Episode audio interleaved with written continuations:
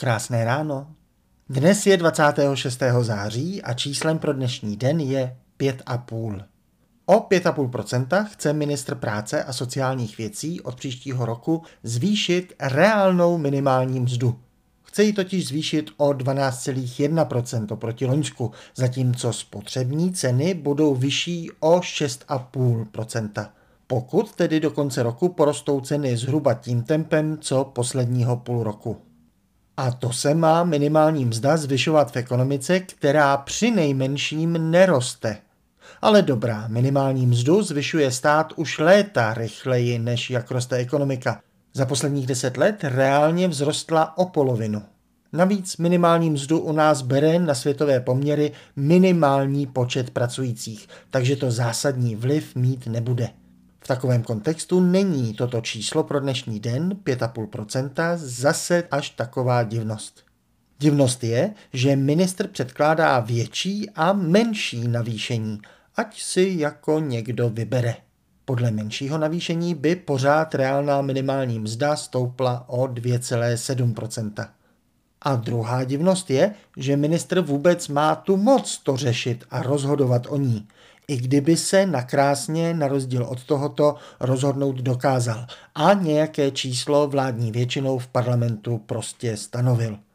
Přizpůsobit nějaký regulatorní parametr novým cenám na trhu má být otázka datová, nikoli ministerská. V programovém prohlášení současné vlády stojí Zavedeme automatickou valorizaci minimální mzdy. Konec citátu. Samo o sobě by taková automatická valorizace byla fajn věc. To, že vůbec nějaké zákony určují jakékoliv hodnoty v korunách, tedy v něčem, co neustále mění svoji hodnotu, je divnost. Pokud chce zákonodárce například ustanovit, že hodnota něčeho má být milion korun, hned druhý den to neplatí. Při loňské 15% inflaci ztratil milion jenom přes tu noc na hodnotě celé 383 koruny. Za nic, za jedno vyspání. Dobrá, 15% hrůznou inflaci už dávno nemáme, ale i ta 2% inflace, která do systému garantuje Česká národní banka, něco znamenají. 54 koruny jen tak přes noc. Protože nezapomeňme, že když jsme tu dlouhá léta měli nižší než 2% inflaci, sama banka se snažila ji zvýšit. Ano, naše měřítko peněžních hodnot se proměňovalo v uvozovkách příliš pomalu, kdeže loňské sněhy jsou. To znamená, že okamžitě po uzákonění, že třeba nějaká pokuta má být milion, nebo třeba, že hranice pro povinné přihlášení se k DPH má být milion, měla by následující den přijít novela, která to změní. A znovu zesouzní svůlí lidu jako demokratického suveréna. Parlament by tak nedělal nic jiného, než denně aktualizoval všechny uzákoněné hodnoty podle proměny hodnoty. Stačí říct, kolik má co být v čase nula a pak, že se to jenom aktualizuje podle hodnoty znehodnocení kupní síly koruny, vypočítané třeba Českým statistickým úřadem. A vždycky třeba jenom k novému roku. Pokud si na příště úřad odpustí letošní divné machinace s výpočtem právě k novému roku.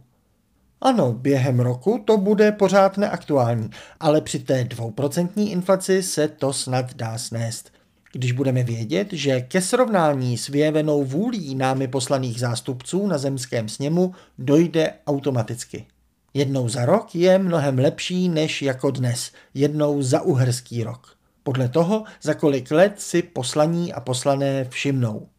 Takového něco bychom čekali i od aktualizace minimální mzdy. Pěkně automatická valorizace, která zajistí, že si nízkopříjmoví budou moci dovolit alespoň to, co loni. Pokud jim tedy mezi tím vláda nesáhla na nějaké daně, že ano. Případně jim vzoreček můžeme obohatit o nějaký další parametr, jako důchodcům, že budeme chtít, aby i nízkopříjmoví bohatnuli spolu s celou ekonomikou tak by se minimální mzda, stejně jako důchody, mohla valorizovat podle inflace plus podílu na růstu ekonomiky. Jak jsme to ještě donedávna dělali u důchodů, než je minulá vláda před volbami spolitizovala a vzoreček zrušila.